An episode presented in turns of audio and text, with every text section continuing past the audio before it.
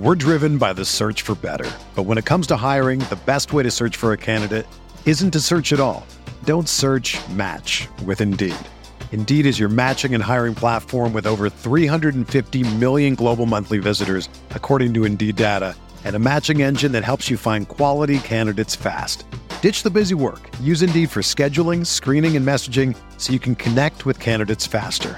Leveraging over 140 million qualifications and preferences every day, Indeed's matching engine is constantly learning from your preferences, so the more you use Indeed, the better it gets. Join more than 3.5 million businesses worldwide that use Indeed to hire great talent fast. And listeners of this show will get a $75 sponsored job credit to get your jobs more visibility at Indeed.com slash BlueWire. Just go to Indeed.com slash BlueWire right now and support our show by saying that you heard about Indeed on this podcast. That's Indeed.com slash BlueWire. Terms and conditions apply. Need to hire? You need Indeed. We are in week 11 of the NFL season, and Ryan and I are going to be breaking down the entire DFS slate. We got 11 game slate this week, all coming up next on the RotoWire Fantasy Football Podcast.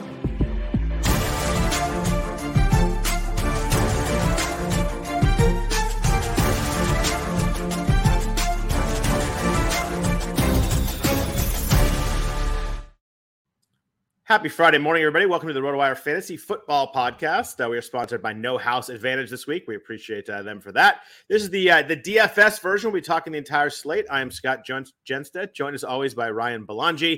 Uh, if you can please rate and review the podcast if you enjoy listening to us, have done uh, well listening to us. Uh, last week was actually pretty good with our with some of our picks. Um, please do leave us a, a, bunch of stars, a nice rating. That would be very much appreciated. Ryan, it's it's week 11. We're going to pretend there was no Thursday night game this week. We're just going to pretend it was completely and fully skipped for your benefit. Uh, how are you? Oh yeah, I'm doing good, thanks.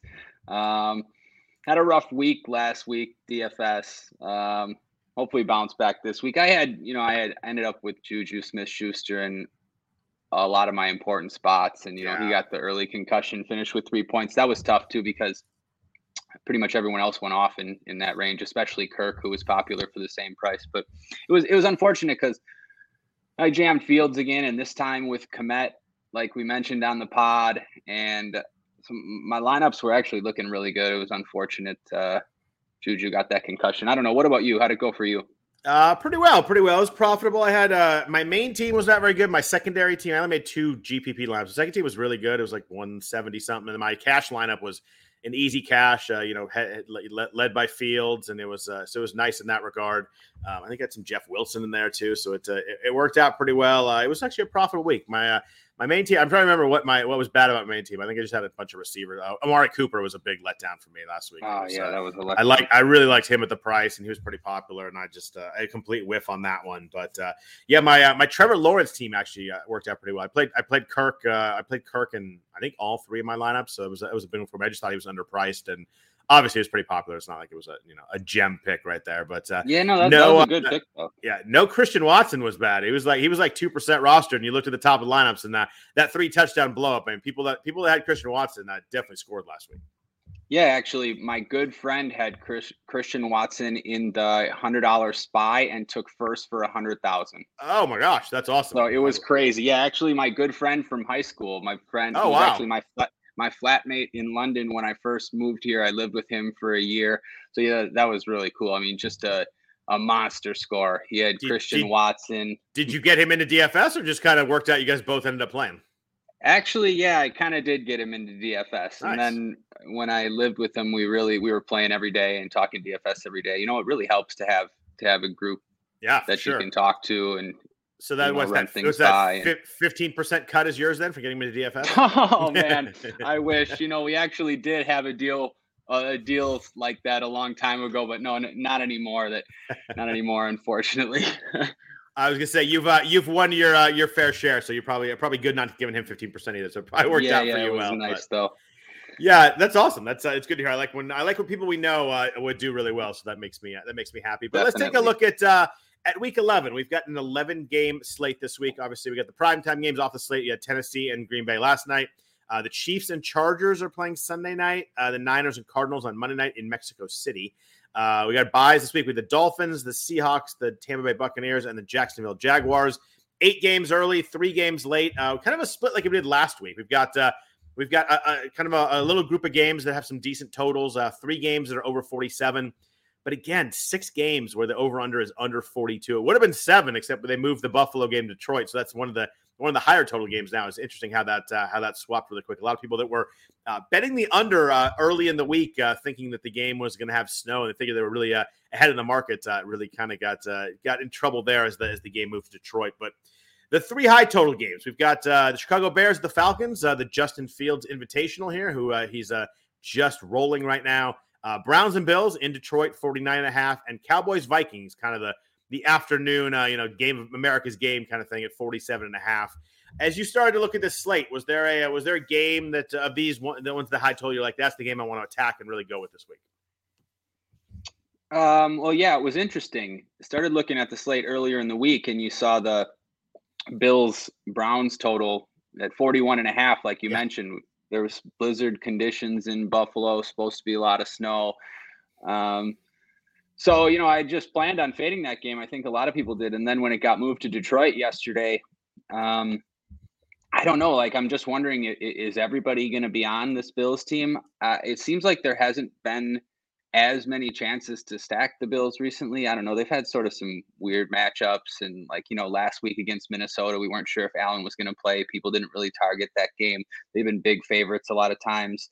So people don't like to stack that all the time. But I think this is a really good spot. Um, when this game, yeah, I got moved to Detroit, it moved to the top of my list. Um, I think there's some nice prices. Well, uh, I think Dig. It's nice to see Diggs uh, priced underneath these other top receivers, and it's a great spot for him. You know, we talked about this Browns team last week in the Dolphins game, yep, which people liked, and there's similar reasons to like this game. You know, Cleveland's defense isn't going to have much to stop Allen.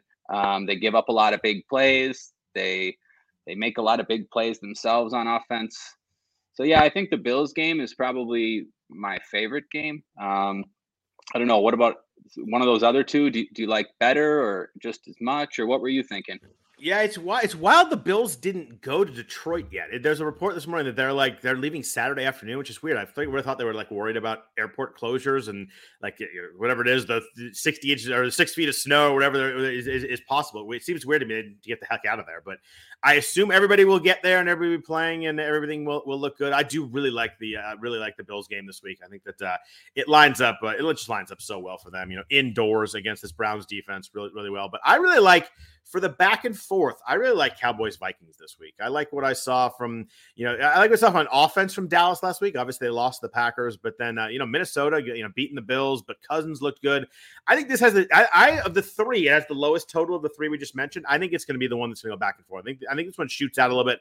I know the Cowboys defense is really good. I do get that, but I think the Vikings have weapons. I really like um, how Dallas is playing on offense right now with, Dak. And I mean, CeeDee Lamb finally full breakout last week in the game against the Packers. Uh, Dalton Schultz is back, and we know Dalton Schultz with Dak Prescott is a completely different player. I I really like how this game lines up. You know, stack wise, it's expensive, but it's not that expensive because if you go Dak, you get you know, it's two thousand dollars less than Josh Allen. So you like you save the money there, and you can go up to um, you know Je- Jefferson or, or, Cook on the other side. You can even go down to Hockenson if you wanted that as your run back. I just think there's so many options in this game. I really like how it lines up uh, from from a stack perspective. Yeah, I do too. Um, and but both these teams gave up 30 points last week. Um. I agree with you. It has the best chance to shoot out, closest spread, uh, likely to stay competitive and it's just pretty easy to stack on both sides. You're right; it's the decisions are pretty straightforward. So it'll probably be relatively popular, but uh, that's okay. Yeah, clear. It looks like it, it stands out as the game that could shoot out. I think you hit it on the head with your first point. Vikings are the first team ever to be at least eight and one and be a home dog. Is that wild? Yeah, I saw that. I mean, yeah. they could have lost so many of these weeks. I mean, it's crazy yeah. that they won last week. Even the week before against Washington, they should have lost that game. I mean, they were down two scores in the fourth quarter. Yeah, um, yeah I don't know. Um, yeah, I mean, jo- Josh Allen are- run, Josh Allen runs a quarterback sneak, and they they lose that game last week. But although I, I you know Cousins could have scored just as easily too. It's just a that was a great game. That was a fun game. Justin Jefferson. Is, that uh, was uh, a crazy game. You know, Scott, I have to bring it up now because. Yeah I had Bills minus 2.5 to complete uh. a string of parlays. I think No. I think it was the most, I don't know, like painful sweat I've ever had because, you know, first of all, they never should have lost the game. I mean, it was pretty much over. We saw what happened at the end. But then, you know, they sort of crawled back in it like three or four times to where you could think, yep. oh, maybe the Bills could still do this, you know, even after they gave it to the Vikings a few times, it still looked like they were going to come back to do it. You know, send it to overtime, have the ball at the end of overtime, driving. Oh, I don't know. It was a heartbreaker, but yeah, great game. I mean, unbelievable catch by Jefferson. Jefferson was unbelievable. I mean, yeah, he's this awesome. guy looks like he looks like the best receiver in the league, and you called that with Jefferson. I mean, I love love Jefferson. Yeah, that, yeah, that was a great call. But yeah, this Vikings team crazy, eight and one. I mean, and home dogs to the Cowboys. Interesting. So I got to ask: Was the most painful moment of the game the Jefferson catch on fourth and eighteen, where it's over if he catch, doesn't catch it? Was it the Josh Allen fumble in the end zone when the game's over, or was the pick late when they were driving to score a touchdown? You thought you were going to yeah, get a miracle win. That's a good. Uh, that's a good question. Well, when that's Jefferson a lot of bad beats in one game. that's a, it's a lot of them, man. yeah. Um, I think after that first Je- Jefferson catch, I was still like, okay, well, I'm still okay. They haven't done it yet, and the Bills are still the better team. They'll get the ball back and they'll still pull it out. So I was still like, okay. I was right. starting to worry. Um, but I think the most painful might have been the interception at the end because I'd already convinced myself I was dead. Like I was, yeah. I was already tilted. I was just getting over it. I was starting, and then, and then I'm like, oh, the Bills might actually do it still. So then I got some hope back. You know, I kept getting hope back. Yeah. Yeah. So then with the last pick, it was just like, oh man, yeah, because you thought no, in overtime the Vikings had first and goal. You thought they were scoring a touchdown. It was going to be over there. They yeah, I thought it was goal. Over. And then the math worked out so well. The Bills drive for a touchdown, you win by a half point. That would have been oh, that's, right. a, that's a tough one. My uh, my apologies for bringing it back up a week later. But, yeah, no, uh, that's, that's, all right. Tough. It was a, it was a great game. I was, was. still I enjoyed yeah. it to an extent. Um, yeah, to an extent. Um, we've got six games with low totals. We've got uh, and there there's some real low ones in here. We got Jets Patriots at 38, Rams Saints, which God, a year ago that looked like a fun game, and it's just horrible now. 39. Panthers Ravens is 41. Obviously, the Panthers offense is the problem there. Uh, Commanders Texans at 40 and a half. Raiders Broncos 41 and a half.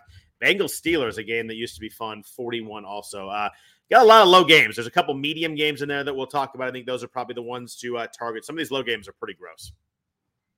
Yeah. Um, again, it feels like we say this every week with these lower games. You know, don't have too much interest in stacking them, but yeah. can maybe take some pieces from a couple of them. I guess you know, if you're looking for a contrarian games to stack or any game outside those three, the three you mentioned will be the most popular. Um, I don't know. I was wondering what you thought about Philly Indy. I mean, you know, it has Hurts, who's not going to be very popular, and you know, we know what he can do and the weapons he has. And then the Indy team is interesting with Matt Ryan back. Um, Pittman looks like he's in a good spot. Uh, Parris Campbell, decent cheap wide receiver option. Even Jonathan Taylor. Um, so I don't know. That game could be a little bit sneaky. I don't know. Maybe you don't like that game. Is there is there one? Is there another one of these that you think is sneaky?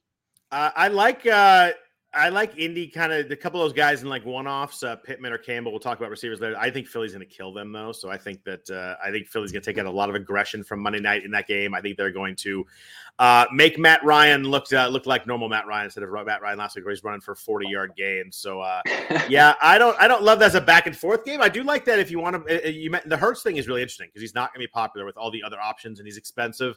Um, you could play him. the weird thing with Hurts is he's not running anymore. He has uh, 4 mm-hmm. straight weeks with under 30 yards rushing. So, um, but if you get him running a little bit indoors, he's still scoring the touchdowns. He had a, he had a quarterback sneak last week. Um, yeah, I think most of these games are, are one offs for me. I think if anything, maybe Lions Giants is an interesting game in terms of a little back and forth. Uh, you know, the Lions can't stop anybody; they can score a little bit.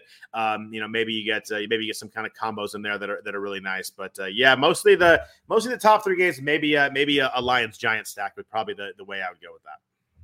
Yeah, I know. I would have. I was trying to say that Lions Giants game, or I was trying to make it work at least, but you know, it's so hard. Like, who do you pair Daniel Jones with? You almost like can't pair him with any receivers. And then for the Lions, I mean, it seems like Amon Ra is basically the only one you yeah. can roster. I don't know. Maybe maybe you'll have some other takes when we go through the yeah. positions, but it just seems very hard with that game. I guess you could play Danny Dimes, Amon Ra, and I don't know, take your pick. Yeah, their problem is the running back situation is so tough. I mean, uh, with Swift and with Swift and Jones, we'll talk about in a second, but you know, Swift had 19 snaps last week, so it's going up a little bit. But the, and the more he snaps he gets, it's, it's more more it's harder it is to play either one of those guys unless he you know fully goes flying by Jamaal. So, but yeah, we'll get into it. Uh, but first, a note from our sponsors at StatHead. It's easy to find Derrick Henry's statistics from this year. With a quick Google search and a visit to Pro Football Reference, you can see these rush for over 900 yards and nine touchdowns, a little more after last night. But that raises more questions. How many other players have hit those marks through nine games? How many did it at Henry's age? To answer those questions, there's StatHead. StatHead is your all access pass to the Pro Football Reference database. In StatHead, you compare up to six players' stats side by side to determine who to start and who to sit, or you can dig through advanced stats to find the perfect player to add off waivers. There's an array of simple tools that unlock an endless number of search options, all using the same easy to use interface that you already know from Pro Football Reference. Plus, StatHead lets you browse Pro Football Reference ad free. Sign up with promo code ROTOWIRE for $20 off an annual subscription to StatHead. So, Ryan, I guess I want to ask you first. Uh, I don't really think there's a lot of guys in this category, but do you see anybody this week as kind of chalk boring plays? I guess the uh, the top would be Justin Fields. He is uh, at Atlanta, coming off back to back weeks where he was the number one quarterback, four straight weeks where he's a top five quarterback. He his price is up. He's uh, he was 6500 last week. He's 5700 the week before. He's 7600 now. Obviously, he's earned that price bump. He has 77 rushing points, just rushing points the last four weeks from a quarterback. That is crazy. Um, he doesn't have a lot of pass yards, but seven pass touchdowns last two weeks. He's rolling right now, back to back four TD games. Uh, Atlanta can't stop anybody. They're 31st in pressure rate. Great matchup. Do you see Fields as like clearly the top quarterback this week in terms of uh, you know rostership numbers? Yeah, it's going to be interesting. I'm not sure. Um, I still like Fields, but I don't know. He's not like popping off the page in projections anymore because of that price tag. Mm-hmm. Like I see at least a couple places I've looked looked. Um, Josh Allen has a better sort of uh, value number in terms of point per dollar. Um, I don't know. You know, I I mentioned I liked Fields to go over 180 yard 80 pass yards in our no house advantage picks and he didn't get there even against the lions doesn't didn't matter though like you said i mean. Fields running, I mean, we had we've really never seen anything like this. Maybe Lamar's done similar things, but 178 yards and 147 yards, crazy. Like, and now a matchup against the Falcons. So I don't know. I guess I expected, and maybe I just haven't been uh, looking in all the right places or listening to as much stuff, but I expected Fields to sort of be more popular or have a better projection than he does. I don't know, but again, maybe I'm just maybe it'll come. Maybe maybe it, I don't know. I guess what I'm saying is I don't think he's going to be as popular as he's been in recent weeks. Um, I think like for cash, people are going to consider Dak. I even think they're going to consider Kirk Cousins. Um, I think if you want to go all the way down, Daniel Jones is okay. I sort of want to stay with Fields or above, though. Um, I don't know. You have anything to add? Uh, yeah, I mean that kind of summed it up pretty well in terms of you know cash games and rostership. I, I just think that I mean last couple weeks, I weeks I just locked in fields. I didn't even think about it in cash. Like Me I just too. It, I just put him in. I was like, all right, and I didn't have to in cash. I didn't have to stack him with anybody. I wasn't worried about that. I didn't play. I didn't. I don't think I played. You played Kmet, which is really nice. I don't think I played I have to look at my cash line, but I don't think I played any of the receivers. I just kind of went fields and figured, you know, the running, passing, four touchdowns together, boom, we're good. Um, yeah, I agree with you. I think I think Josh Allen will probably at least be close in there. I think there's a lot of people want that moved. I think they got a lot of attention. I think he'll get, he'll get played a bunch too. But um, I think it's pretty spread out. It's kind of what uh, kind of the kind of what I decided when I get there. I think Fields will be the most popular. I think it's gonna be spread out. What about it at running back? I like couldn't even find anyone that I think is going to be like slam dunk in everybody's lineup. I mean, Tony Pollard if Zeke sits is the answer to that question. And last week, like you know, once Zeke was going to be out, I mean, I played Pollard and everywhere, and it was it was pretty easy at that point. But he's still sixty five hundred. Do you see anybody this week? Uh, you know, maybe Rhamondre Stevenson under seven thousand be pretty popular, but there's no like slot in the running back and move on kind of thing that we had you know two three weeks ago. It's been like back to back weeks of without without having that. Yep. Um, and no, I don't really after Pollard. It, it would be Pollard. Yeah. Um, not sure about Zeke's status. I guess he said he's very optimistic, but you know, who, who knows what that means? People thought he was going to play last week and then things changed over the weekend. So yeah, Pollard would be very popular if Zeke gets ruled out, but let's say he's not. Um, I think people will look at Dameon Pierce for the same price as Pollard. Yeah. Um, you know, he was really popular last week for 6,300. Didn't have the greatest game. Um, but you know he, he could have done better actually. Uh, I still I think people would go there. Uh, the home matchup against Washington looks okay. His numbers look okay. A lot of volume. Um, I think people will consider David Montgomery. I wonder what you think about David Montgomery now that Herbert's hit the IR um, in that matchup against the Falcons. Um, but you're right. Nothing like stands out. I don't think anybody would be crazy popular. I think either Josh Jacobs or Mixon, one of those guys at 75 or 7,400. Both of them project okay. You mentioned Rhamondre. I think Rhamondre yeah. would look pretty good. But yeah, nothing, uh, no overwhelming chalk if, if Elliott ends up playing. Yeah, I, I, agree there too. I think it's going to be, I think it's going to be a spread out week, which I actually kind of like. I like when there's not like you know obvious spots where you, you know you just kind of free squares where you lock somebody in and, and go with that. Uh, receiver, I kind of think is the same way. Weirdly enough, like looking at receiver, is Garrett Wilson at 4,900 the the one kind of obvious play that everybody's going to have? I mean, it seems crazy to, to go with the Zach Wilson receiver, but Wilson's under five thousand. I thought when I you know, I kind of usually I usually look at games and I'm like, oh, I wonder what this guy's priced at. I'm like, oh, I thought he could be like 5,500. 4,800 for Wilson is is really cheap off his last two games, uh, over 90 yards each last two games. I think he's the one that stuck out to me, and then it's a bunch of expensive guys that I like, but I think they kind of you know kind of take rostership from each other. Yeah, I agree. I think under 5K, like you mentioned, weird to say, but Garrett Wilson, Garrett Wilson projects pretty well. He's been seeing a ton of targets and he's done really well the last two weeks. Yeah. Um, a little above that, I think Terry McLaurin might be relatively popular at 5,900 against uh, Houston coming off that I don't like game. To, I don't like to hear that because I love him this week at the price, but I guess yeah. I, I, I, guess I figure it's not just me that's going to love him. Yeah, I, I, I love him too. Uh, I think Michael Pittman uh, Michael Pittman could see some ownership. Uh, Courtland Sutton, if Jerry Jeudy's ruled out, uh, will be pretty popular. That Jeudy God, that offense in... is just, that offense is disgusting, though. Man, it's terrible. It's oh. terrible. Um, Russ hit that, that big, Jeudy... like big play down the sideline for the long touchdown last week to some guy that I didn't even know who it was, and I'm like, oh. all right, here we go, and then didn't didn't have another touchdown the rest of the way. It's, yeah, it was just so brutal, bad. man. I yeah, I tried to play, I tried to play Dulcich as well, and he even got like sort of the dream in that Jerry Jeudy got uh, went out injured in the first yeah. quarter, and you know it's it still didn't matter. Uh, he still busted. Um, but yeah, that Jeudy news. I've seen Kendall Hinton might be like he might be in play if Jeudy's out for 3600. The guy I'm wondering about, the guy I've been considering and I thought was going to be relatively popular, but maybe not actually, is uh Skowronek for the Rams. Okay. Uh, I'm wondering what you think about the Rams situation with Cooper Kupp out. This is like assuming Stafford is back. I think people, I think some people would look there for 3,900. I mean, he was already playing 90 plus percent of the snaps, and it seems like he could, he he will benefit. He will benefit maybe the most from Kupp being out. I think.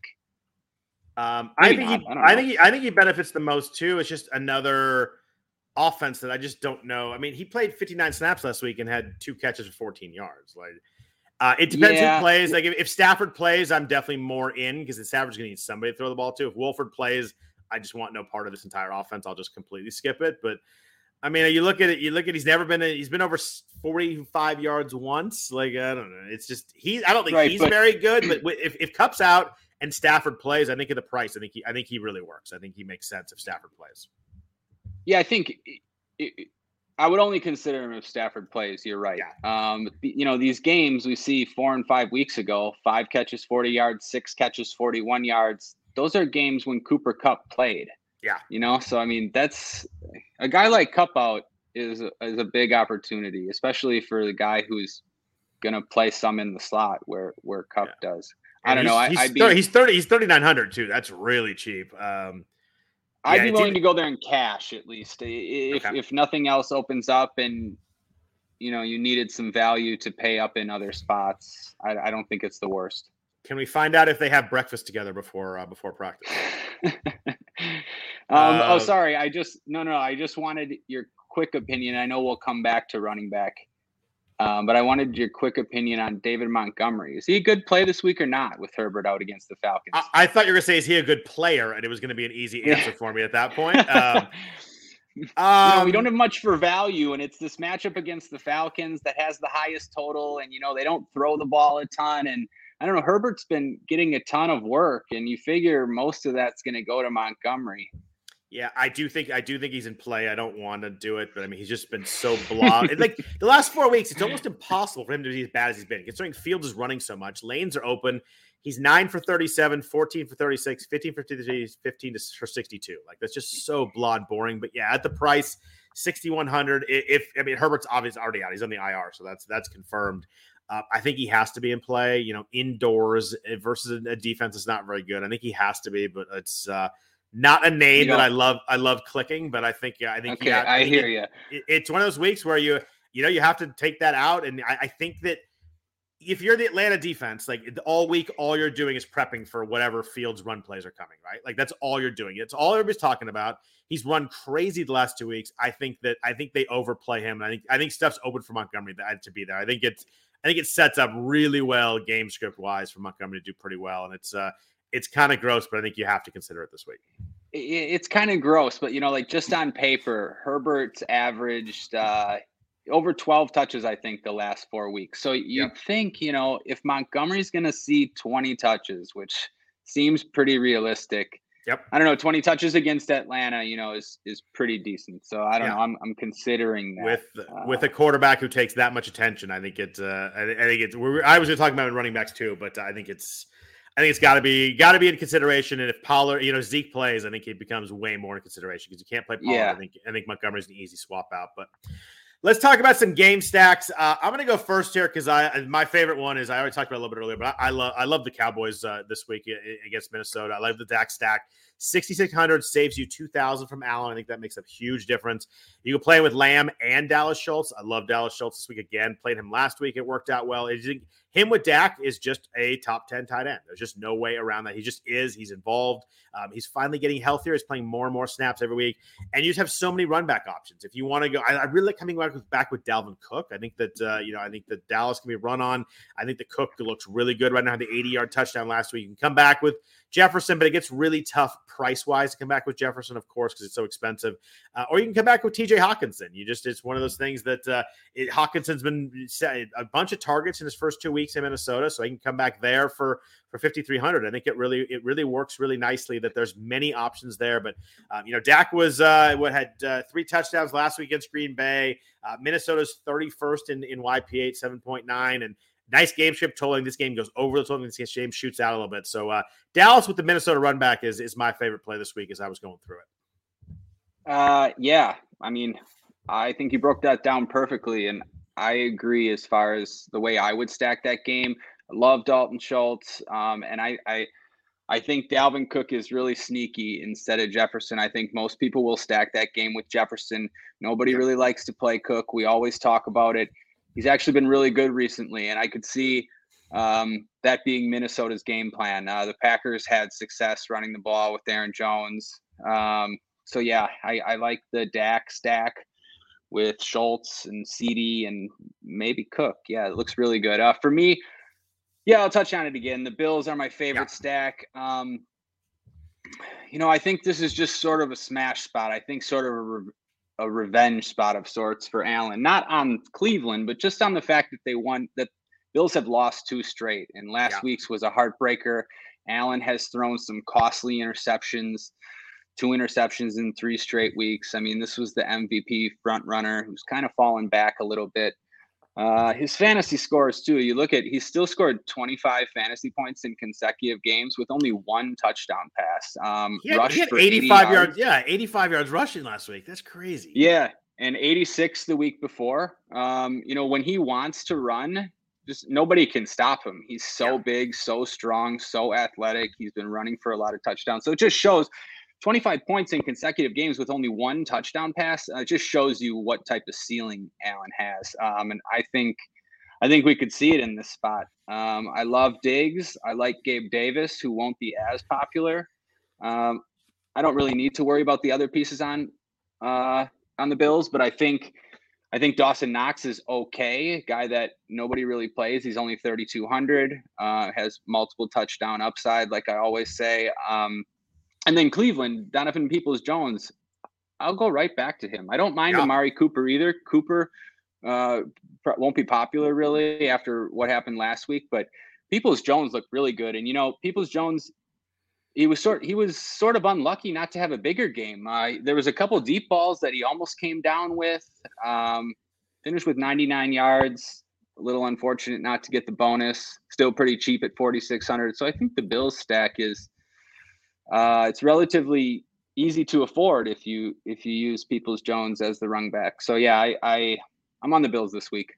I'm I was shocked when I saw DPJ's price. I thought he would be up in the five thousands this week. 99 yards. He has four straight games that he's been pretty active and pretty good. And uh, I do I agree there. I think that I think Josh Allen's going to absolutely drop the hammer this week. I think they are pissed. Mm-hmm. I think that they are they can't believe they lost two straight. I mean, people are talking about them not losing two games all year, and all of a sudden we here we are. Um, you know they've got. They got to start winning games now. It's and they get they get you get indoors now. It's going to feel good. I think they're just going to uh, absolutely drop the hammer. We just need Cleveland to come back and score a little bit for that game to get really fun. I think that uh, uh, I like Dak this week with 2,000 dollars less, but I think Josh Allen is is my second. I will be playing him too, and it's going to be. Um, I think I'm going to stack him with Gabe Davis this week, and I think I'm going to. I think I'm going to go with that. I think I'm going to drop the drop the money there and save it off Diggs. Um, but uh, you know, can't go wrong with with either one. Uh, what about other games? You know, we gotta if you want to, you're trying to get a little different in tournaments. Is it a? Um, we talked about Daniel Jones.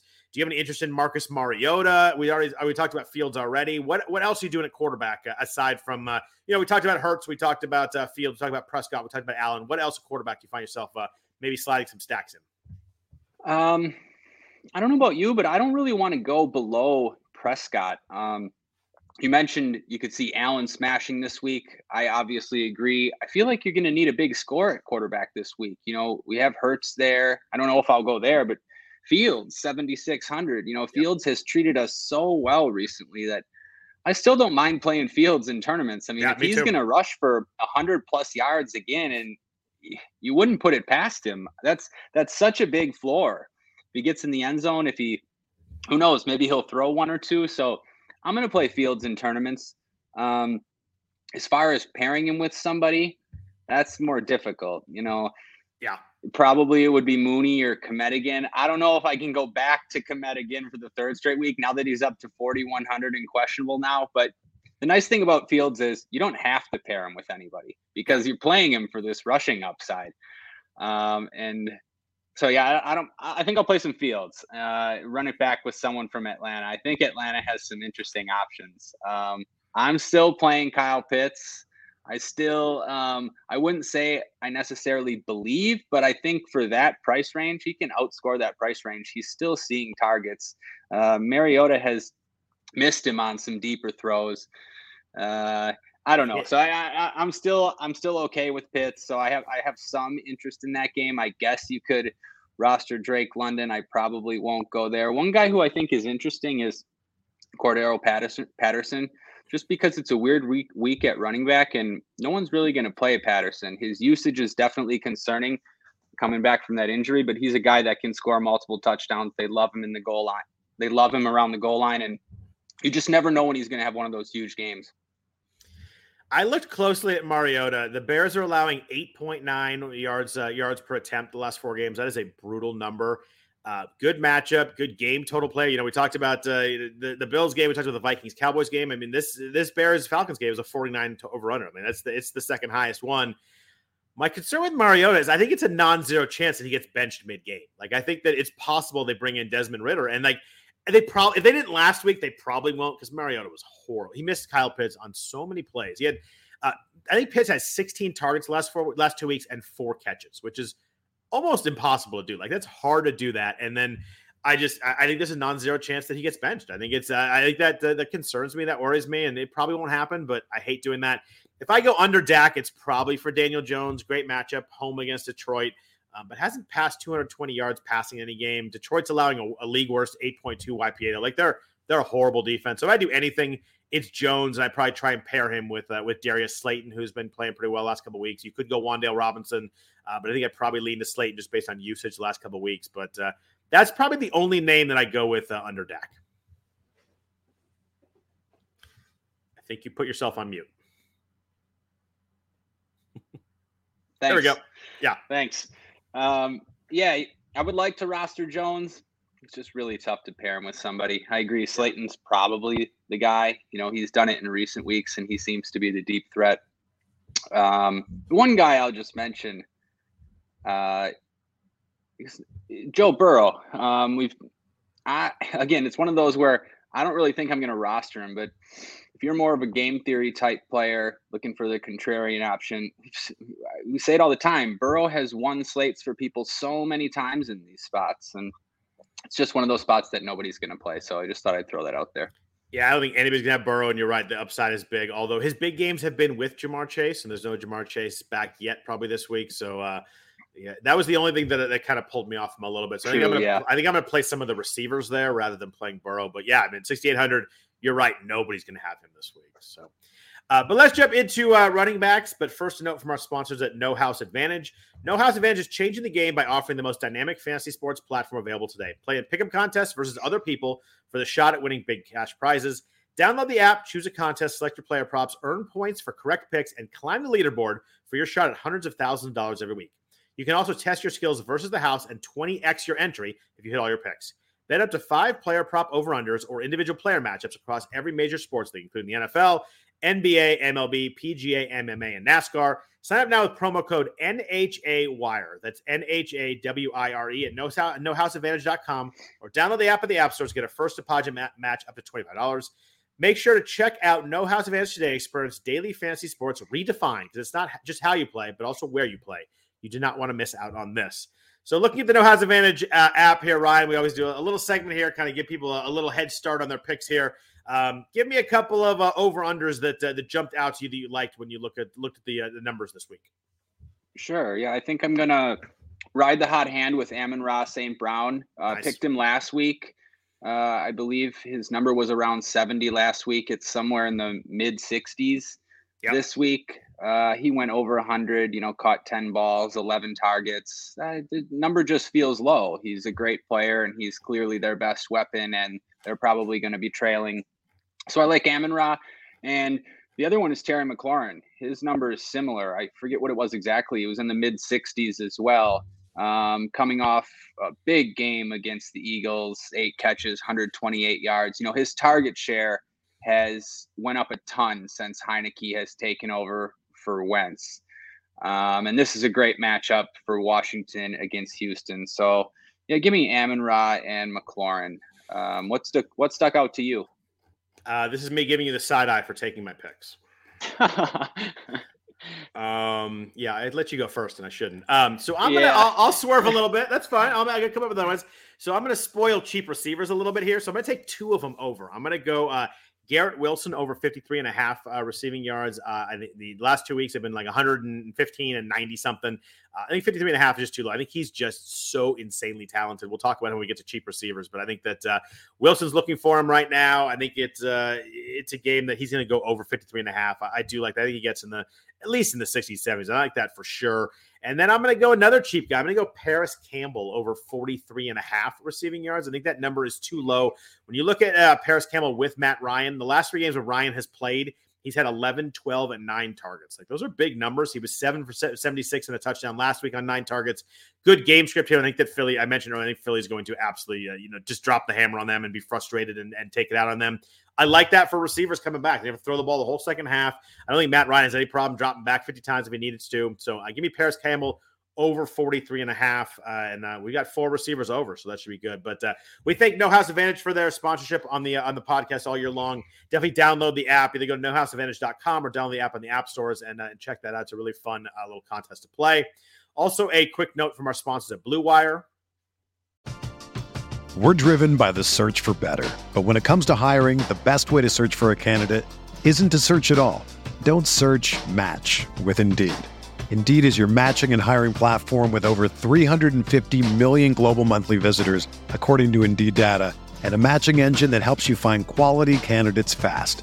Ditch the busy work. Use Indeed for scheduling, screening, and messaging so you can connect with candidates faster. Leveraging over 140 million qualifications and preferences every day, Indeed's matching engine is constantly learning from your preferences, so the more you use Indeed, the better it gets. Join more than 3.5 million businesses worldwide that use Indeed to hire great talent fast. And listeners of this show will get a $75 sponsored job credit to get your jobs more visibility at Indeed.com slash BlueWire. Just go to Indeed.com slash BlueWire right now and support our show by saying that you heard about Indeed on this podcast. That's Indeed.com slash BlueWire. Terms and conditions apply. Need to hire? You need Indeed. Whether you're a world-class athlete or a podcaster like me, we all understand the importance of mental and physical well-being and proper recovery for top-notch performance. That's why I'm excited that Unifyd Healing is sponsoring podcasts on the Blue Wire Network. Unifyd Healing is a new and super innovative global network of wellness centers powered by Energy Enhancement System, or EE System. If you haven't heard of the EE System yet, then you'll want to listen up. This technology promotes wellness, deep relaxation, purification, and rejuvenation. Wherever you are across the globe, access to a center is easy and affordable. Interested in experiencing the EE System technology for yourself? Go to unifydhealing.com slash bluewire to learn more and find a center near you. That's unified, U-N-I-F-Y-D, healing.com slash bluewire. No material or testimonials on the Unifyd Healing website are intended to be viewed as medical advice or a substitute for professional medical advice, diagnosis, or treatment. Always seek the advice of your physician or other qualified healthcare provider with any questions you may have regarding a medical condition or treatment and before undertaking a new healthcare regimen, including EE system. Another day is here, and you're ready for it. What to wear? Check. Breakfast, lunch, and dinner? Check. Planning for what's next and how to save for it? That's where Bank of America can help. For your financial to-dos, Bank of America has experts ready to help get you closer to your goals. Get started at one of our local financial centers or 24-7 in our mobile banking app. Find a location near you at bankofamerica.com slash talk to us. What would you like the power to do? Mobile banking requires downloading the app and is only available for select devices. Message and data rates may apply. Bank of America and a member FDIC. So Ryan, we got uh, running backs this week, and running backs interesting. I think there's not. We mentioned there's not a lot of cheap options. Uh, you know, we had a couple weeks ago. We had all these options, six thousands. Those kind of went away last week. I think there are a lot of cheap wide receiver options this week that I like. I think there's there's more guys under five thousand this week. I think they're very playable, and there have been all season long. So maybe you can slide that up to get some some expensive running backs. But uh, we've got the top tier here. We got Saquon's eighty nine hundred, obviously an insane, insanely good matchup against the Lions. Chubb is 8,200 uh, in Buffalo slash Detroit. Uh, Cook is 8,000. JT off the big game is 7,800. Uh, Kamara off the bad game, 7,600. Josh Jacobs, 7,500. Joe Mixon off the five touchdown game, 7,400. Uh, so I just went 7,000, 9,000. What the heck are you doing this risk range? Who do you want to play? Yeah, you mentioned the cheap wide receivers, uh, and they make it easier to yeah. to play one of these guys. Definitely. Um, I de- I have interest in Saquon for eighty nine hundred. Uh, 36 touches last week. You know, we Crazy. said he was going to have a big game against Houston. He did.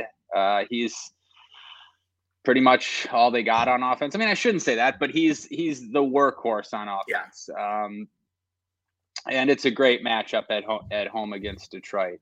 So I think if I'm spending up, it's going to be for Saquon. Um, but I mentioned Dalvin Cook in those Dallas stacks. i w- I'm going to use Dalvin Cook, I think, in one or two uh, Dak Prescott stacks.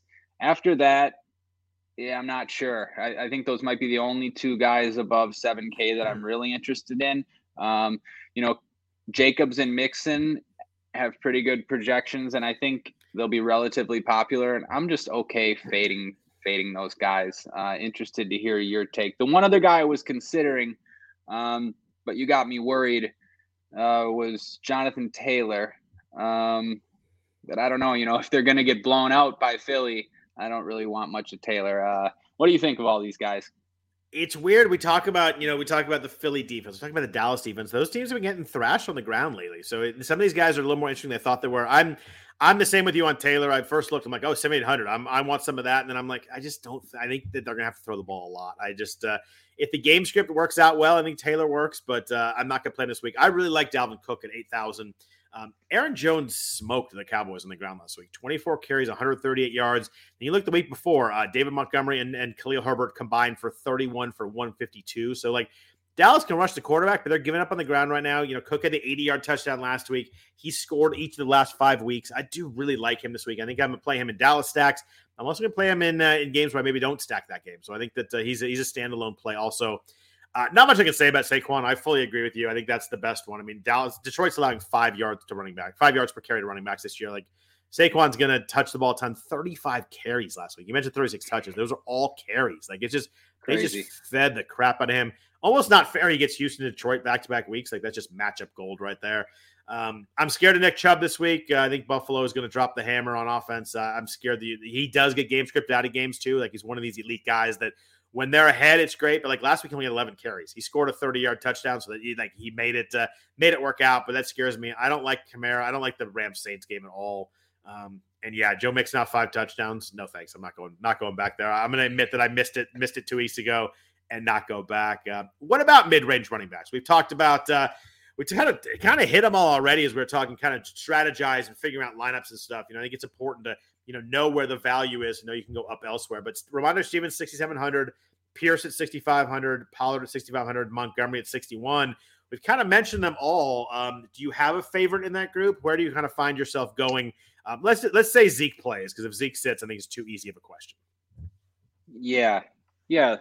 Let's say Zeke plays. That's that's a good call. Um, I like what you said though about Dalvin also being a standalone play. I, I agree with I agree with that. Um, I said that I was only considering him in stacks, but yeah, I think he makes a lot of sense as standalone. That's a good call. Um, I, I like Dameon Pierce, so I'd be okay with just going right back to Pierce for the same price as Pollard uh, if we can't use Pollard. Um, after that, you know, I might I might be too tempted by David Montgomery. We were talking about him earlier. Uh, so I might be able to go there. There's there's there's a cheap guy. I'll just go all the way down. Yeah, two actually. Um, I guess I, I, would like to hear your thoughts on Najee Harris. He's not really who I was considering as much, but I see you know 20 carries, 99 yards last week. He's cheap. I know they're they're using um, what's his name? J- Jaylen Jaylen Warren.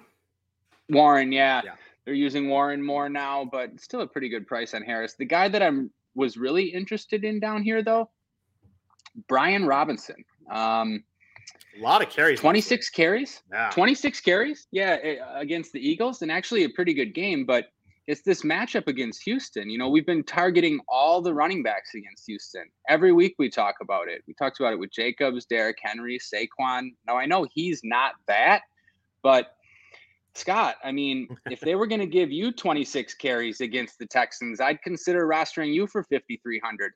I'm pretty, I'm I mean, pretty, I'm pretty damn dynamic with the ball in my hands, though. So, like, I, I, I, would, I'd be, I'd be, it'd be weird if you wouldn't roster me for 24 carries. Um, right? I mean, his carries were so bad, though. He's like 26 for 86. They just kept giving the ball. But you're right. If they're going to feed him and kind of use Gibson as the, you know, the third down pass catching back, like Houston's terrible against the run. They've been terrible against the run for years. Like I just, uh, I, I think that he, I think they both kind of make sense. I don't like Najee Harris very much as a player. I just don't think it's, uh, it's very exciting. It, to me, on on Najee, I think it depends a lot of DJ Reader plays for Cincinnati. He's been out, and their running game has been has been way different. If they get him back, he hasn't played since week three. I don't think. Uh, coming out of the bye, if they get him back, I think I just avoid I avoid playing any running backs against them. Just I just I just don't love their I don't I just don't like the Pittsburgh offense at all right now. Um, so I'd probably lean Robinson uh, as the as the better cheaper guy. Um, you know, you worry a little bit about uh, Antonio Gibson. He's playable too, probably fifty six hundred. Like he has the big play guy. But yeah, if they're going to give Robinson twenty touches against Houston, you know, you can if he gets the goal line carries, that's huge. It looks like he is. Um, yeah, I think if you want to save some money, I'd go Robinson over Harris at fifty three hundred. Are are there any other do you like a cheap guy better than those guys? I mean, there's. I don't.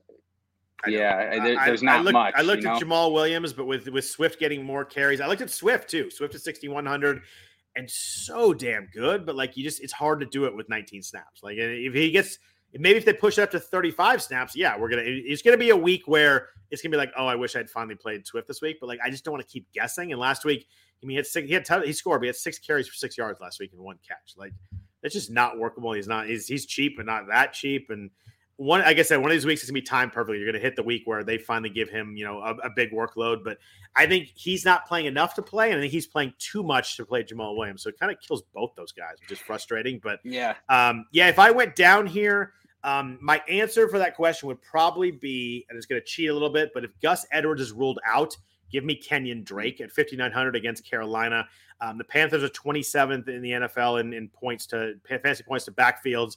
Um, he was 24 for 93 and two touchdowns the last game against New Orleans before their bye. So if I'm going to go down here, um, I said Robinson, but I think it's actually going to be Kenyan Drake. It's cheating a little bit. I think I need Gus Edwards not to play. Um, Dobbins is obviously not playing, but if Gus Edwards doesn't play, Drake is clearly my favorite guy in the 5,000s. Yeah, I think I, yeah, I'd agree with you there. Great matchup and Drake. No, uh, no, no D'Onta Foreman coming off uh, three I, I was, four big I games. Was, yeah, yeah, I, I was just gonna bring him up to you. Um, you know, probably not for me, but I'm not opposed to it. I don't think it's the worst option. I know it's a tough matchup against Baltimore, yeah. but he, I think, I don't know. He's proven enough where I think you could take a chance on him. I mean, uh, just enough in terms of he seems good enough to do it in any matchup, and it seems like they're going to give him the work uh, but yeah, it's probably going to be a bad game script and it's a bad matchup, and it's not something I'm going to do. But he's been very good recently. Yes, three out of four games over 115 yards, like really, really good. The thing for me is not even match matchups tough. You're right. Uh, game script for me is the biggest concern there. I think that they could get they get down to Baltimore, you know, 17 nothing pretty quick, and then you're like, uh, get some Chuba Hubbard out of the backfield. Foreman does not catch passes very much, so like it's just he can get game script out of this game, and it always scares me with with a running back, especially one that um, is on such a bad offense. And yeah, it's. Uh, uh, yeah, I'm, I'm kind of hoping no Edwards. They got. I'll, I'll, just play Drake if that happens. They, they're using they're using him a ton right now uh, when guys have been hurt, and he's actually uh, you know a guy that you know if he gets out there can can break it to the house, which you always like to see with the cheap guys. At least you know you want that uh, you want that bug that big 25, 30 yard touchdown, which makes a huge difference. Yep. Uh, let's jump into receivers. Uh, for first to note from our sponsors at Monkey Knife Fight, football is officially back on Monkey Knife Fight with all the NFL action you're looking for. And if college football is more your speed, they've got plenty of that too. On Monkey Knife Fight, there's no sharks, no salary caps, and no math. It's just easy to play, easy to win, daily fantasy player props. Join now at monkeyknifefight.com and get your first game free. Then use promo code RWNFL to get your first deposit match instantly up to $100. So what are you waiting for? Join Monkey Knife Fight today. So uh, expensive receivers are fun this week too. We've kind of we've kind of hit on Justin Jefferson. We are talking about that stack um, monster game last week. 16 targets, 10 from 193 in the biggest game of the weekend. Like everybody, if you didn't know Justin Jefferson was, you didn't think he was great. Like you watched that game, like that's changed. Um, Davante Adams is uh, off two big games, 8,700. Stefon Diggs is 8,300 in that uh, in that Buffalo game we talked about a bunch. AJ Brown is 8,000. Um, let's stick with 8,000 above with these four guys. Um, is there one that you're going to find yourself playing? I mean, obviously, I think the answer is Diggs because you're going to play Allen Stacks. But uh, did I just answer your question for you? Yeah. Um, yeah, it's just easy since I'm going to play Allen Stacks. But I guess regardless of who you're stacking, um, Diggs has by far the best projection in terms of point per dollar. At least where I'm looking, he has the best projection of any wide receiver in terms of just point per dollar value. Um, so, but in the top range, especially, like you look, Justin Jefferson is obviously a great play, but he's 9,100. You know, Kupp's out. It's not a great matchup for Adams. It's not a great spot to target either. AJ Brown, questionable. I don't know. I think AJ Brown's interesting. Maybe you have some more interest than I do. Um, I know he's questionable after rolling his ankle last week, but I just feel like it's tough for me to pay 8,000 in that spot. Um, so it just seems it seems easy Diggs, but he, I think other people are going to think that as well, and he's going to be very popular. Um, I don't know. That's okay. I, I, can't really get away from it this week. Yeah, I, I can't either. Uh, you, I think you probably know that there's not many bigger AJ Brown fans than me. I just, I think they're going to blow them out. I think they're going to score a lot of points early, and I just don't love that from receiver. Like he doesn't get the ones early, if he does, then you're you're set. But like I just don't think they're going to throw the ball out in the second half. So I'm I'm worried there at the price again the ankle injury. Like he seemed like he hurt it early in the game, like the fir- one of the first couple routes, and he was like kind of banging it in the ground, trying to get it like loosened up, and just he came back in, but he was never quite the same. And uh, it was kind of a weird game last week. They were trailing Washington. You would have thought we had a bunch of passing stats. Goedert got hurt. Like it was just a, a mess of a game for yeah. you. They were they were eight. No, they kind of it's the NFL. They were going to have a mess game at some point. Every team does. You know, whenever my whenever the Niners have a mess game, like what's going on? I'm like I realize the NFL it happens a lot. So uh, I think it's Diggs pretty easily in this range, which makes uh, someone like Adams, you know, if you want to play game theory, really interesting. He had uh, they, he, they, Denver's been really good against uh, wide receiver ones, but Davante had nine for 101 on them in week four. And it's funny, you and I mm. talked about, you know, Waller's out, Renfrow's out. Maybe we get some Mack Hollins in here. It turned out we just got more Davante Adams. Like he had 14, yeah. 14 targets last week, and Hollins played a ton of snaps, but didn't do much. I mean, I think that you could go back to him if you wanted to, but um, Adams is probably like the game theory play this week between Jefferson and Diggs. People will play both those guys. Um, I think he slides through at a very, very low rostership. So if you want to be a little different, I think Adams is the way to go uh, with the with the knowledge that you're going to get double digit targets. I think that's pretty much a slam dunk. Unless unless Adams has the flu, he gets double digit targets. Is what we've come what we what we figured out this this year. Yeah, yeah, actually, yeah, those are really good points. You know, I was sort of worried for the reason that you said that Denver is really good against wide receiver ones. Um, Patrick Surtain, right? One of the one yeah. of the better corners in football. Um, but yeah, he's not going to be popular, so it makes a lot of sense for Adams for leverage. He wasn't popular at all last week. Look what he did. Um, yeah, no, and with with AJ Brown, it's just I love him too, but he doesn't see the targets that these other guys see. Yeah. So for for him to get there, you know, we see him get there less frequently. It's because he's so touchdown dependent. You know, he needed those three touchdowns a couple weeks ago.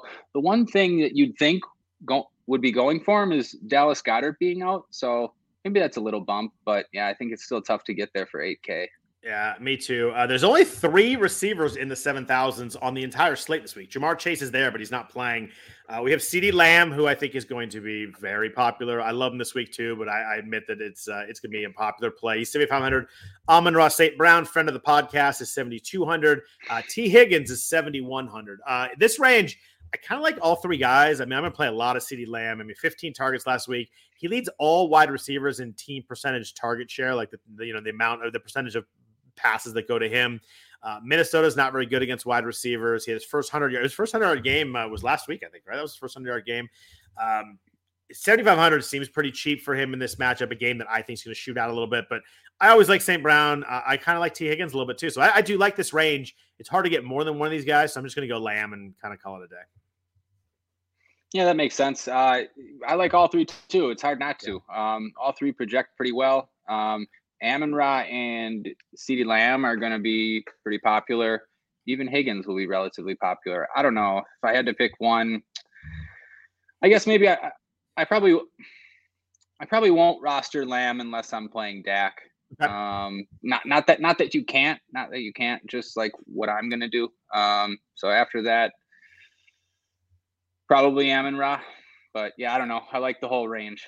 Yeah, I mean, Amon-Ra's, you know, got you're gonna get 10 targets. Last three games, 9, 10, and 11. Like, just gonna get 10 targets. No matter if he scores or not, if it's a big game. He was 10 for 19, 119 last week. And that's a big game. You wish he got in the end zone to kind of, you know, bump it over the top, but still really, really good with those targets. I mean, without Hockenson there, he's just pretty much the guy, and it's just the way it goes. Um, what about the mid-range receivers? We're going to need some guys in here. We've talked about uh, a couple of these names. I think we both really like Terry McLaurin at 5,900. He has been really good with Taylor Heinicke. Um, five plus catches in all four of those games, 70 plus yards in three of four, 30%, 32% of the team targets with Heinicke playing. It was like 17% with Carson Wentz. So it was a huge difference.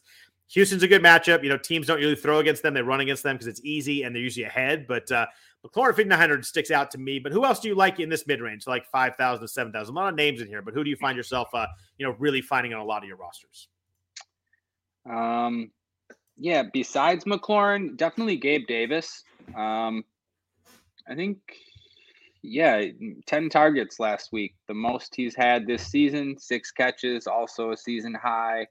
Look, I just smash spot for Josh Allen is what I'm going on, and yeah. uh, you you mentioned that Gabe Davis will be less popular than Diggs, and you know, so I, I love Gabe Gabe Davis for two thousand less than Diggs. Yeah, um, me too. I don't mind going back to Amari Cooper only if you know since I'm stacking the Bills, I'm considering it. No one's going to play Cooper this week. I mean, he's the same price. Uh, he was popular last week, and everybody's We've playing. Seen... Everybody's playing the Amari can't play in road game narrative this week too. Yep. So I mean, I don't love it. You know, it's one of those things where it's it's a game theory thing, and it, it makes sense with my with my stacks. Yeah. Um, I see the reasons for Pittman. Pittman projects well, but I'm probably just not going to go there. Um, Courtland Sutton, I mentioned, would be popular if Jerry Jeudy was out. I hate that Broncos passing offense, similar to what you said. Um, there's a lot you know, of decent you know, options there. Courtland Sutton hasn't topped 75 yards since week three. Crazy, right? And he has one. He has one yeah. touchdown this season. I mean, shows I, how shows how good Russ has been. I guess. I, I mean, because love. I, I don't know. I love Sutton coming this season. I was like deep Me. ball thrower in Russ. Sutton's really talented. The first couple weeks were nice, and then it's just it's just fallen off the table. It's been I've been so wrong on Sutton all year. Yeah, because I think Sutton's good. Yeah. So eh, I, I don't know that you were necessarily wrong on Sutton. I think Russ has let you down more. I saw, I forget, I, I forget the exact stat, but it it showed that Sutton gets more open than most all of the receivers in the league. I, I forget the exact, but it, it, was it was promising for Sutton. And you know who else was very high up on that list was uh Diontae Johnson, a guy we talk about. Yep. 5800 always seems to be open, but doesn't really matter necessarily if you have Kenny you, uh, Pickett and a bunch of other receivers. Um, I wanted to mention one other one other guy quickly. Yeah. Um, if I play a Hurts lineup, I like DeVonta Smith this week for 6,200. Okay. I don't think many people are going to play him, and I like the uh, perceived bump he should get from from no Dallas Goedert. Uh, I I can see two touchdowns out of him, and I think there's some interesting run backs if you play like Hurts, DeVonta Smith, and Pittman, or Hurts, DeVonta Smith, and Parris Campbell might be even better. Uh, so I'm considering that one. I don't know. So besides McLaurin, do you have a favorite in this range? I really like the Smith call because I think you're right. I think if you if you figure out who is the beneficiary of no Goedert, I think it's Smith. The way they run routes, I think it's more him than AJ Brown. I think that the, those like short intermediate, you know, I need uh, I need seven yards real quick of the ball out of my hands. I think that Smith is the guy that, that gets those. So I do like uh I do like that play. It, that last week was maddening. He had that he had 54 yards and touchdown, and then he had they, they ran that play at the end of the game where they like lateral the ball. He had minus 15 yards receiving on that play. So he ended up with 39 yards. It looks like a bad game, and he really had 54. It's just that he had a fumble and the, the, the lost 15 yards there was was brutal. Um, you mentioned not many people to play Amari Cooper. I definitely will be playing Amari Cooper. Um, the Bills are still pretty banged up at DB. Tre'Davious White has already been ruled out, and he's obviously the, the stud DB there, but they've got a lot of injuries there. I mean, Jefferson, we talked about him, went crazy on them last week, but look at Garrett Wilson at 92 yards the week before. And um, I like Cooper on a bounce back. 6,400, I think, is enough of a, it's cheap enough to play, but expensive enough for people like, oh, well, screw it. I'll just go with Donovan Peoples Jones instead. So I think everybody that plays a Browns receiver just going to play the cheap one. And in, the, in the Bills stack, you know, if you're playing Allen and Diggs, like the obvious thing is be like, I have to save money. So I'm just going to Peoples Jones. I think Cooper gets overlooked there. I really like the setup for him in a, in a game they're going to be trailing. Um, other names down here, I love McLaurin. I don't want to, don't want to, I can't emphasize that enough. Love him this week. My only other name down here is uh, if uh, if I get a little sneakier with Dallas stacks, Michael Gallup is 5100. Um, if he was like 4100, I think everybody would have him because people are going to look at that game. I think 5100 is high enough where people are like, ah, forget he hasn't done much. He has uh, four for 49 and four for 35 last week. Not good, but he has 13 targets. I just think he's a decent, like medium cheap part of this game. So I think if you want to, if you want to maybe get a little different, maybe play him instead of Schultz. You can play Dak Gallup Schultz gets really interesting. If you leave Lamb out, you know, it's it's risky, but like you could suddenly save a lot of money. Then you go up to Jefferson and you can kind of play that game too. So I do think Gallup uh, will find himself in some of my lines for 5,100 too.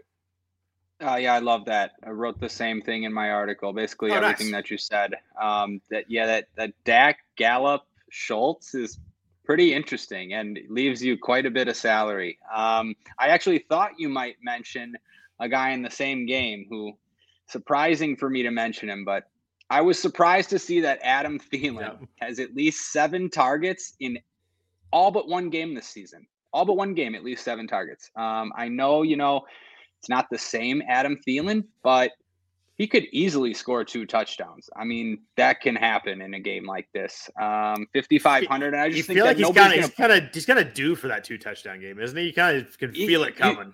He, yeah, you'd think so. Now I'll quickly play devil's advocate and maybe um, the addition of T.J. Hockenson isn't yeah. great for him. You know, it's Hockenson not. has 19 targets in the last two weeks and yeah. 16 catches. Um, but I wanted to bring it up because that Minnesota Dallas game is going to be very popular, and you can play it in different ways. And using a guy like Gallup, I agree. I, I like Gallup more, but a guy like Thielen too is in play, and it's just a way to get you different.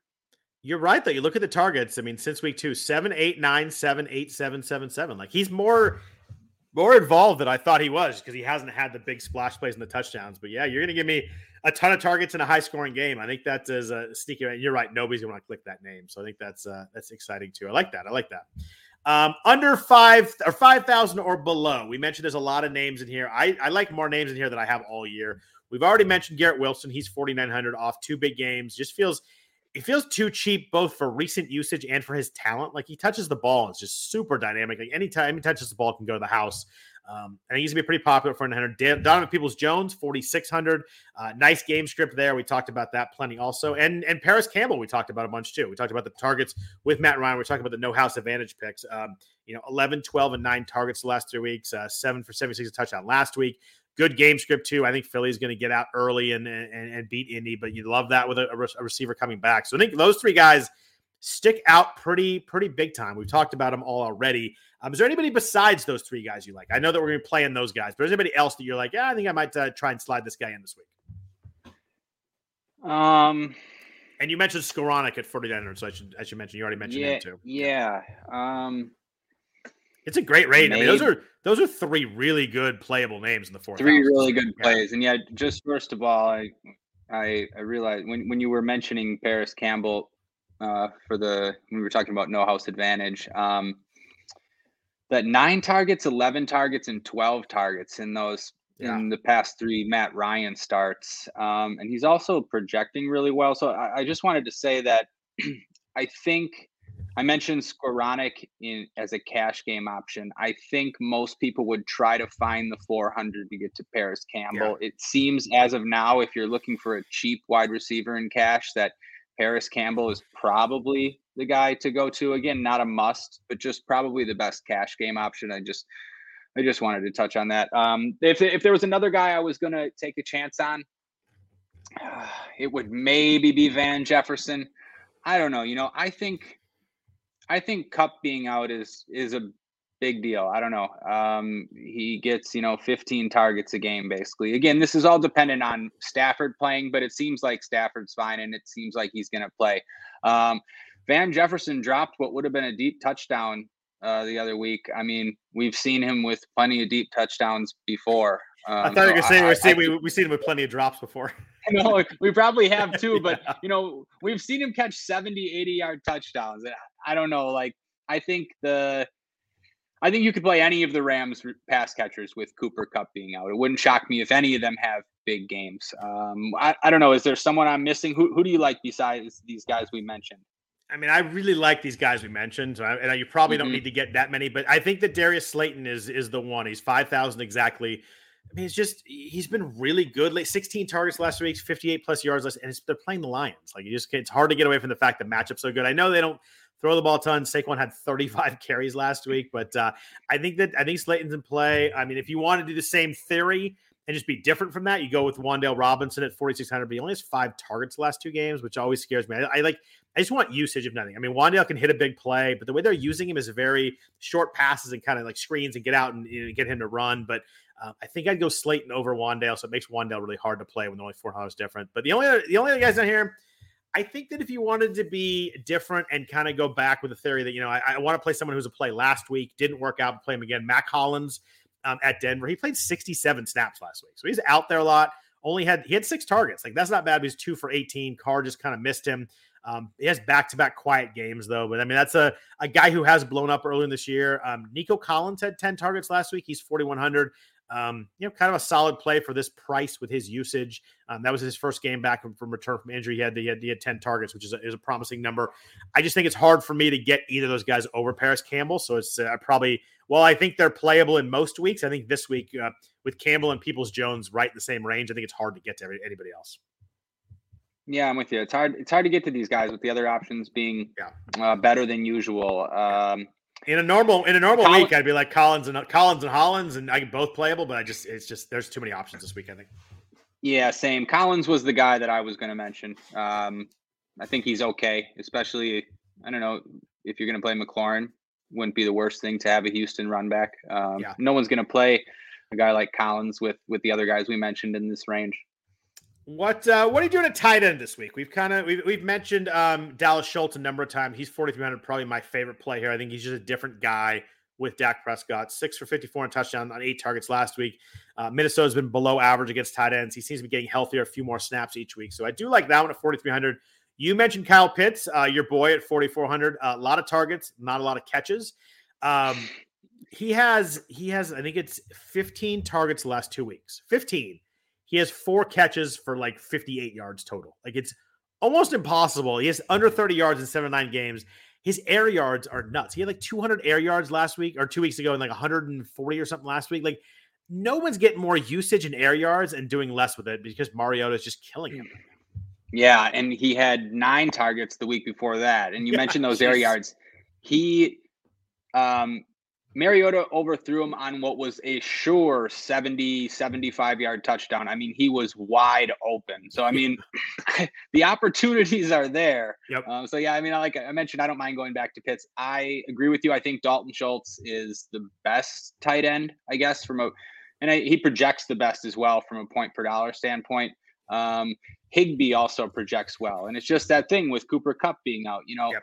we've already seen Higbee, not so much recently, uh, you know, but he's been a 10 target guy even with Kupp out there. So with Stafford back, I'm fine going to Higbee, especially in cash games. I think him and Schultz are probably the best options. Um, if you want to pay up, Hockenson and mentioned 16 catches on 19 targets in yep. his first two games for the Vikings. Clearly, like already a favorite target of Cousins, so so he makes sense. Um, I don't know. Was there any cheap guys you were considering? I I didn't really find much I liked below, uh, I guess, let's say Higbee below 4K. Yeah, I uh, I had three names bolded, and you just mentioned all three of them, so that uh, it's good. We're on the same page. I think Higbee's interesting. I think I think we talked about Skowronek. I think no no Kupp helps Higbee the most. Um, mm-hmm. Eight targets, eight targets last week after three catches the prior three weeks. So like very involved. Uh, you know, Stafford. I'd like Stafford to play because Stafford really likes Higbee, so I think that would work better. Um, for cheap options, I mean, if Jerry Jeudy doesn't play, Greg Dulcich oh. was bad, bad last week, but he played 89% of the snaps. If Jeudy doesn't play, I think I've got it going. I'm good going back to Dulcich with the fact that he'll his, his roster would be a third of what it was last week. Nobody want to go back after one for 11. But, you know, give me a guy who's playing a ton of snaps um, in a game that, you know, they should have to score against Vegas. They used to think there may be some points there, but I don't know. This game's pretty gross. Their defense is good and their offense is bad, but I think he's okay at 3,800. And if I want to go all the way down, um, Juwan Johnson is 3,100 for the Saints against the Rams. Um, he hasn't topped 45 yards, but he has four touchdowns last week. So using him in the red zone. Uh, when he does hit a play, it usually turns out to be a big play. So I think he's, if he really wanted to just kind of punt the position and, and save a bunch of money, I think it'd probably be Johnson for me at 3,100. Yeah, I like yeah, I like both those calls, and I like uh, Dulcich is a good call if Jeudy's out. Um, one thing I was just trying to look up quick. I guess I guess it doesn't matter. But I I, I ended up uh, somehow watching like the last quarter and a half of that game, and I had a lot of Dulcich, and he seemed to stay in and block almost okay. every time Russ dropped back to pass. I don't know, and then you know he'd bubble out for a dump off if Russ couldn't find anybody, or I I, I don't know. You know maybe obviously that's just one game, and right. uh, no, but that's a good that's a good observation. all over Russ, but good I, I'd have to look at the numbers. Yeah, because playing snaps doesn't matter if he's not going on route. So that's that's a good observation. Right. Their line is their line struggling. We talked about last week when we liked. Uh, the, I think it was playing Tennessee. They like the Tennessee defense just because Denver's getting Russ is getting sacked three plus times every week. So that's a, that's a good point. I mean that's uh that's kind of the George Kittle point. Like George Kittle is insanely dynamic and catch the ball, but they use him on block and to block so much it just kind of limits his upside and um, for fantasy reasons, you know, obviously NFL reasons, it's it's good if you, you can block and that's important. But fantasy reasons, it kind of that kind of hurts us. Yeah, it, yeah, it was just I bring it up because it was noticeable. Uh, Russ yeah. was under siege in that game, and I was, you know, I needed Dulcich on a few lineups, and it was just it was painful to watch him basically never never run routes. No, that's a that's a really good point. I like that. Um, real quick, uh, defense this week. Uh, we got uh, we have Baltimore and Philly and really good matchups, but expensive up top. Kind of New England falls in that too. They're all 3,700 or above. So if you want to play an expensive one, um, I think all three of those work. You know, Baltimore against Carolina, Philly against Indy, New England against the Jets. Uh, maybe the maybe the first two I like a little bit more. I think that uh, you know Baltimore and Philly both can get out to big leads, make some make some big plays, and force the other quarterback to throw. But um, so if you want to go expensive, I think those are pretty easy. What uh, if you want to go three thousand dollars or less? You want to save some money or I don't know, thirty-two hundred dollars less. You want to save some money at defense, get some other guys in. There's a lot of expensive guys to play this week. Where do you find yourself uh, moving towards this week? Uh, yeah, for cash games, pe- people are going to be deciding between two. Uh, two home defenses for basically the same salary. Uh, you have the Texans at home against Washington and the the Steelers at home against the Bengals. Um, we've talked about you know quite a few times rostering defenses against the Bengals. You know they give up a lot of sacks, turn yep. the ball over sometimes. Um, so Steelers twenty three hundred, and then you have the Texans. You know a defense that you normally wouldn't consider, but Taylor Heinicke is one usually one of the better quarterbacks to target for DFS in terms of he, he turns the ball over a lot. He takes a lot of chances. At least he has. Uh, he did last season and and at times this season. So I don't know. Uh, one of those defenses. I guess I don't know that I really have a lean between the two, but they're both going to be relatively popular too. So it, it, just in cash games. So I think uh, Texans, Steelers. I don't know. Do you have a lean on which one of those you like better, or maybe maybe a different team altogether? I don't know. I have a different team altogether. But uh, uh to answer okay. your first question, of a lean, I think I go Houston just because they have 10 sacks the last three weeks. Like they're actually getting after the quarterback a little bit. And I think you're right. If they can get after Heinicke, make him make a mistake. I think I like Houston a little bit more. But uh, I'm going to go up 400 bucks this week. I'm going to play the Jets at 2,800 against New England. Um, they have five and six sacks the last two weeks. Uh, really after the quarterback. One of those weeks was against New England too. It was two weeks ago. They had a buy in there. Um, but they had six sacks against Mac Jones. Uh, they had two turnovers in that game. And people forget Mac Jones threw a horrible pick six in that game. They got called back on penalty. Like that would have been a huge game for the Jets oh, defense. Yeah. New, New England's allowed 10 sacks last two weeks. So it wasn't just the Jets game. It's back to back weeks where they've been really bad on the line. I don't think Mac Jones is good. I think the Jets D is pretty active, and you know Robert Saleh's got them getting after the quarterback right now. Um, I really like the Jets. I was surprised by the price. Twenty eight hundred is really cheap to me. I might just play the Jets on all my teams on defense this week and just kind yeah. of not think about it. Um, I think for the price, I really like the other one. I like um, so if I get off the Jets in some lineups, I want to be a little different, just kind of spread it around. The other one I will play is New Orleans for three thousand against the Rams. Um, they had six sacks against the against Pittsburgh last week. They have three plus sacks in seven of their eight games. Really getting after the quarterback, and we've seen it. If you get after Stafford, the Rams line is not good. If you get after Stafford, he will force some balls and make some mistakes. So I'd go, uh, I'd go Jets one, Saints two, Texans three. If I had to rank the Chiefs defenses, and uh, I really like the Saints and Jets. So there's a, a couple defenses I really like this week. Yeah, I think. Yep, you're the defense whisperer, so I got to side with you. Uh, the, Tennessee really, was pretty. I think Tennessee had 12 points last week. That one worked out yeah, pretty well. Yeah. But. Um, really like the Jets, though. Yeah, I think the, the Jets defense is actually good, and yeah. and Sauce Gardner's been r- really good. Yeah, I love targeting Mac Jones. Yeah, I, Jets, Jets, and then Saints. I think I, I think I just probably play those two on all my lineups and just kind of mix around. They're so cheap you can get them in, and I don't think I'm gonna mess with anybody else. Anybody else on your mind? Anybody else you want to talk about? Any comments on life or anything before we get out of here? give me uh give me the World um, Cup give me the World Cup winner since you're going to do a soccer podcast next. Oh, the World Cup winner. That's a really tough one. I guess if I had to pick a team, I guess I'd say Brazil. I don't know for Really, you just take the big favorite?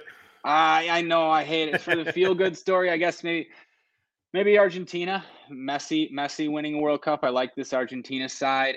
Um, I'll take a long shot. Sorry, I actually I've only made one bet this World Cup, and it's a forty to one shot on Uruguay.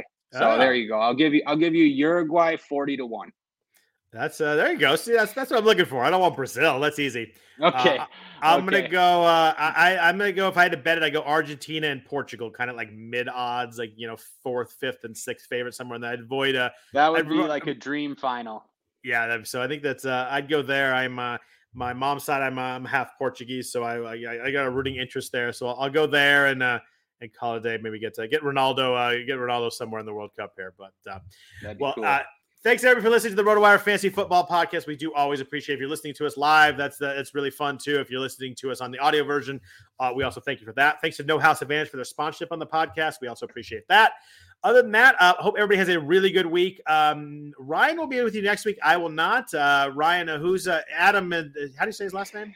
Yeah, Adam Zadroik is gonna go. fill in for Scott. He um, he hosts the soccer podcast with me every Friday, and I know he's he hosted some NFL stuff last year as well. Nice. So uh, we'll try, we'll do our best to fill in for you, Scott. I think uh, I think you'll be good, and who knows? Maybe after that, nobody will want me back, so I, maybe I'll lose my job after that. But but uh, no, I'll be uh, I'll be away for th- Thanksgiving week, and it's usually I kind of find a way, but I'm just gonna be in a spot where it's gonna be really tough to record. So uh, I appreciate Adam uh, filling in there. So you guys are you guys are being good hands there.